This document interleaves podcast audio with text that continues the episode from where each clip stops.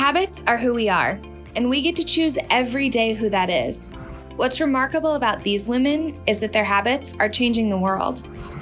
Hi, and welcome to Habits the Good, the Bad, and the Holy. I'm Molly, and I'm sitting down every week with adorers of the blood of Christ, religious sisters, to hear their stories and learn how habits have become more than a symbol for their vocation, they've become the means to which they change lives. Hi, welcome back. Today we are talking with Sister Patty Owens. Uh, Patty, thanks so much for coming and sitting with us. You're welcome. I'm glad to be here. So I'm excited to talk to you. Um, you're one of the sisters I didn't get to meet on my tour de convent, which is what I call um, when I first started at Adores. I went around to all the centers mm-hmm. and, and met sisters, but you weren't one of them, and so I always enjoy meeting. Uh, I say new sisters. Obviously, mm-hmm. you've been a sister for a while, so new may be the wrong word, but sisters that I haven't met before. Yeah.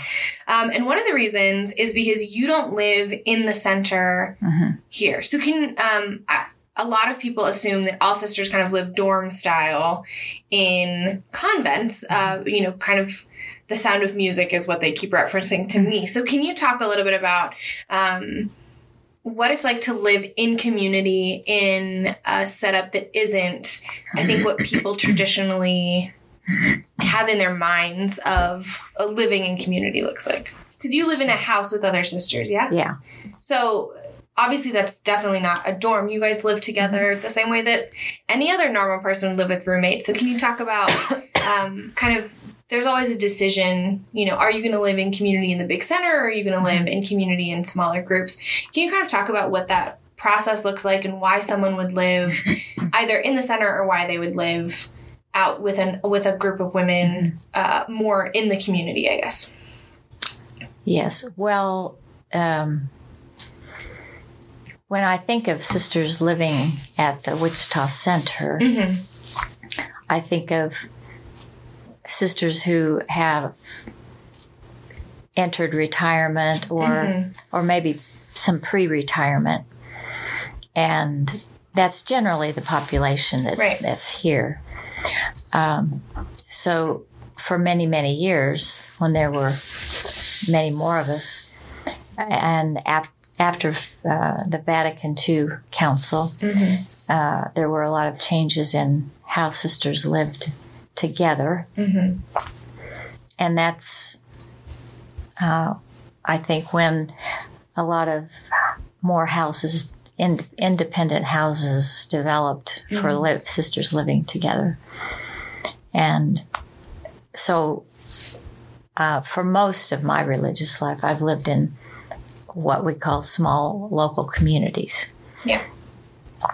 And the particular community that I live in now is rather unique because uh, there's three sisters part of this mm-hmm. this house that I live in, and it's just a residential house, although it's been designated a convent house for many years. Right. But it looks like a regular house that any family might live in. Yeah. And um, so, the, but the house that I live in has also been designated as a hospitality spot for the Newman University students. Okay. And it's called The Landing. Mm-hmm. And so it it was a intentional decision for three of us sisters to decide to live in in this house that is also the hospitality place for the Newman students because we what we've done is opened up the first floor and the basement for students to use uh, when they would like to do that, and we sisters live upstairs. Now it's also uh, unique because sister one of the sisters is um, part of the, well, I'd say part of our local community, part of our all that we do, except she doesn't sleep there because she helps take care of her mother, who's very up in years. Mm-hmm. So she will come and join us for prayers. We have meals together, and she helps out with uh, activities with the students. Yeah. But um, so the of the th- of the three of us, two of us live mm-hmm. in the house. So sometimes there's students downstairs and they're having a great time and lots of laughter and energy, which is yeah. always refreshing mm-hmm. for us to hear. And um, so so the it was it's it's a ministry in our house, so, yeah. to, so to speak. Um, so you mentioned the hospitality suite, which is something, like you said, really unique and um, really wonderful about uh, what the adorers are doing. Can you talk about why a student would come and stay with you, um, and and obviously, you know, the Adorers founded Newman, so mm-hmm. we are part of the heartbeat of that community, um, and this is a way to continue uh, engaging students in a in a a new and different way. But why would why would they come and stay with you? Um, what kind of experiences do they have when they come and stay with you? Well, they don't really stay there. They just they will use it for an an uh, event that they might be having, mm-hmm. like. Uh, they go to the campus ministry office. That's the system we have worked out, and they will mm-hmm. check it out for an evening. And they might come because their um, club is having a bake sale or a food a food sale event the next day, and they right. want to prepare. So we often uh, have international students coming, and they will prepare their own cuisine and eat it there. Yeah, we have um, other clubs on campus that just like the environment that we have. Mm-hmm. Uh, so they come and have their meeting. We also have a spaghetti night once a month, all you can eat spaghetti night for the for the students, and so they come and uh, have spaghetti, and then we have a short program after that mm-hmm. on some topic that might be of interest to them with a spiritual right. bent to it. Yeah. So, um, there's been this uh, kind of swelling of interest about a project called Nuns and Nones, N U N S and N O N E S. Uh, and this sounds um, along the same vein. So, Nuns and Nones was started um, as a dialogue, a way to open conversations about people not about with people in religious life and people who um, either don't identify with a specific religion or um, identify as non-religious. And starting conversations and dialogues between um, these groups of people you and sister janet and sister betty um, the women that you live with you all do the same thing. You you really open up your home to uh, students, regardless of religious affiliation, mm-hmm. regardless of who they are, where they come from, and open your house up to them, uh, you know, for hospitality, as you phrased it, for dinner and for conversation. What is that like? What fulfillment has that brought to your life? Well, to to encounter young people that are really eager to learn and that are courteous and respectful and of one another and of of us. That's also really satisfying to see. Yeah.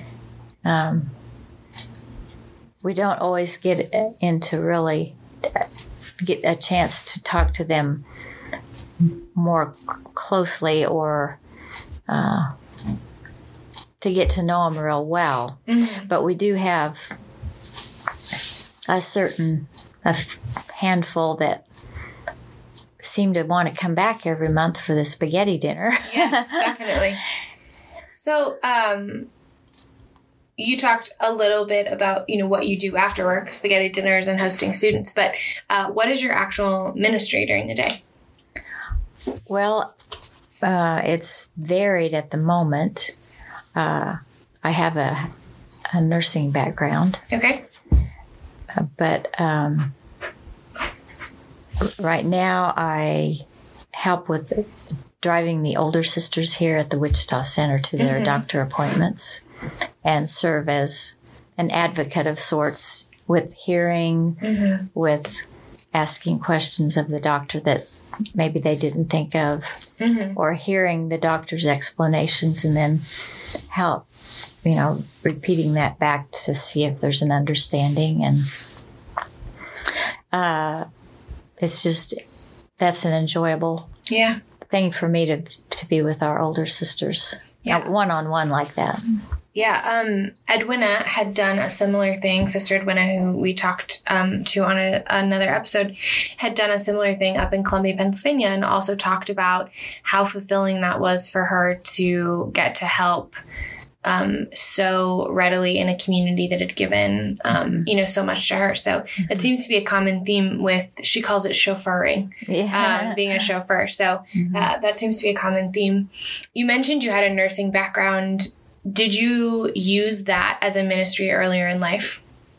Yes, I I did for 18 years. What kind of nursing did you do? Um, most all of it was ad- adult medical medical surgical. Okay. In hospitals or clinics or home care or um, yeah, those three areas. Yeah, and um, that you know, I I mean, I, once a nurse, always a, always nurse. a nurse. So I I still carry that in me. That mm-hmm. just um, and uh, always an interest in health and mm-hmm. um, yeah. And you uh, were called recently to use your nursing duties with the guests staying in our house. So we've talked on multiple different podcasts about um, the asylum seekers we have staying at our facility in Wichita and um, the brand new spanking baby mm-hmm. that has shown up. And you got to go up and um, the mom was concerned that the baby had a sore throat and you got to go play nurse again. Yes. Well, she ended up having a cold, but mm-hmm. still, yeah. And I had to consult another nurse or two because I did, have never done pediatrics. Yep. And I haven't had children. So I had to kind of see how to treat a congested nose and, mm-hmm. uh, and just, but got all the supplies together and got it taken care of. you are especially um, from the podcast we've done, you're one of the younger sisters that we've gotten to speak mm-hmm. with. Um, a lot of orders, ours included, is becoming uh, older in uh, average age. Can you talk a little bit about how you came to religious life? Um, as a younger woman, we've listened to a lot of sisters talk about how when they were very young, they entered uh, the convent to go to school and just stayed with it all through. Mm-hmm. Was that similar to how you uh, came to religious life, or was it different? Uh, it was different. Um, I was taught by the adorers in grade school, high school, and two years of college. Um,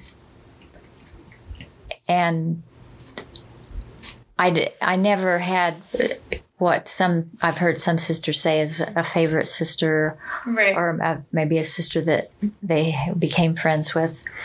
That what that wasn't the case for me, but um, I I think that having been with the adorers as long as I was in my education must have had some influence without me knowing it mm-hmm. because because I I often say I did some convent shopping before I made, made the decision. And so can you talk a little bit about that because I think most people think especially if they haven't been around Catholic life, mm-hmm. that a nun's a nun's a nun. Mm-hmm. The um, orders are something that's new to them. Yeah. So can you talk about you know why you chose the adorers and and even just the differences between orders and how you found one that was a right fit for you? Yeah. Well, I I know I uh, traveled a little bit of a distance to visit the Sisters of Charity of Leavenworth and the Ursuline Sisters, and uh, I had um, a great aunt who was in the S- Sisters of St. Joseph.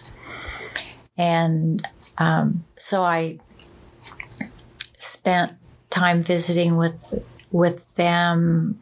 I think I spent a weekend with the Sisters of St. Joseph. I spent maybe more than a weekend with the adorers. And somehow it I just came back to the um, the fact that or the realization or understanding I'm not sure it's always hard to articulate no vocation. that's okay kind of an it's an instinctive sort yeah that because Jesus died and and gave his life and gave all of himself, mm-hmm. uh, all of his his. I mean, all of his blood. Yeah. I mean, he literally died. Yeah. That that total gift of self and that degree of love for us um, is really what drew me. It, it, was as simple as that, really. Yeah. And um, yeah, that just and then I I also liked the adorers because they were forward thinking. Yes, very much so. And that interestingly was um, different in a sense from some of the upbringing in my family, which mm-hmm. uh, tended to be a little bit more traditional. Mm-hmm but you know there was something in me that was looking for that that, that forward looking yeah. vantage uh, was your family supportive of you becoming a sister were they surprised what kind of reaction did they have uh well they might have my, my mom and dad might have been a little surprised but happy yeah yeah proud. Mm-hmm. Um, so, how long have you been an adorer? Well, 42, almost 42 years. I mean, from the time I entered. Right. And when did you take final vows? 1986. So you worked as many years for a nurse and have now stepped into a different caretaker role. Um, yeah, it's it's clear that caretaking is something that is really ingrained in who you are as a person mm-hmm. uh, because it's been in every role that you've mm-hmm. held in your adult life. So, what do you think it is about you um, that gains so much fulfillment from that? Do you think it is um, a calling from God? Do you think it's just a part of your personality? You know, what kind of keeps bringing you back to those roles? Yeah, it must be part of my personality, and somehow I mean, I'm the oldest daughter. I don't know if that has anything to do so, with it. yeah, even in your youth, you were taking care of, mm-hmm. of younger siblings. Yeah. And I, I just find it, there's a, a satisfaction, a, a joy um, of helping a person uh, feel com- more comfortable with something uh, whether that be uh, something physical, taking care of something physical, or helping them understand something.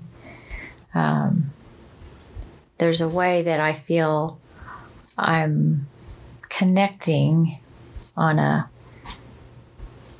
on a level that's that's maybe well I don't know if it's I can say it's deeper than a mathematician or I mean everybody gets mm-hmm. there's just a, a, sense of connecting with the person yeah. that I sense somehow. Yeah. So there's one question we ask everyone that comes on the podcast. Uh, the podcast uh, name, of course, is habits. Our daily habits make us who we are. Uh, what would you say is your best habit? My best habit. Hmm, that's a good question. Thank you. Thank you. One, th- one. Uh, you said a good habit. Mm-hmm. Well, I think this is a good habit. When I get in the car, I have a a prayer that I say that I that one of the sisters taught me early on in my religious life, and I just took it to my memory. Yep. And I say one of two different prayers. And sometimes I also say another prayer that I've taken to memory that is um, offering uh, offering the day. Mm. God offers me each day, Right. and I offer the day back, and it it has you know some very. I mean, it's it's a one minute prayer, I suppose, but I uh, sometimes even as I start driving somewhere and then say that one too. So those are, I think, good habits. Yeah. And what would you say your worst habit is? Oh no. uh, eating too many sweets. Yeah, that's definitely a weakness of mine as well. Uh, thank you so much for taking time out of your day to come sit with me. I really enjoyed hearing about your life and stories. So thank you so much for coming on the podcast. You're welcome. Thank you, Molly. Thanks for joining us. For show notes and behind the scenes, check out our website, adorers.org. Habits is brought to you by the Adorers of the Blood of Christ U.S. region. Co produced by Cheryl Wittenauer, Lori Benge, and Molly McKinstry. Edited by Molly McKinstry. Thanks. We'll see you all next week.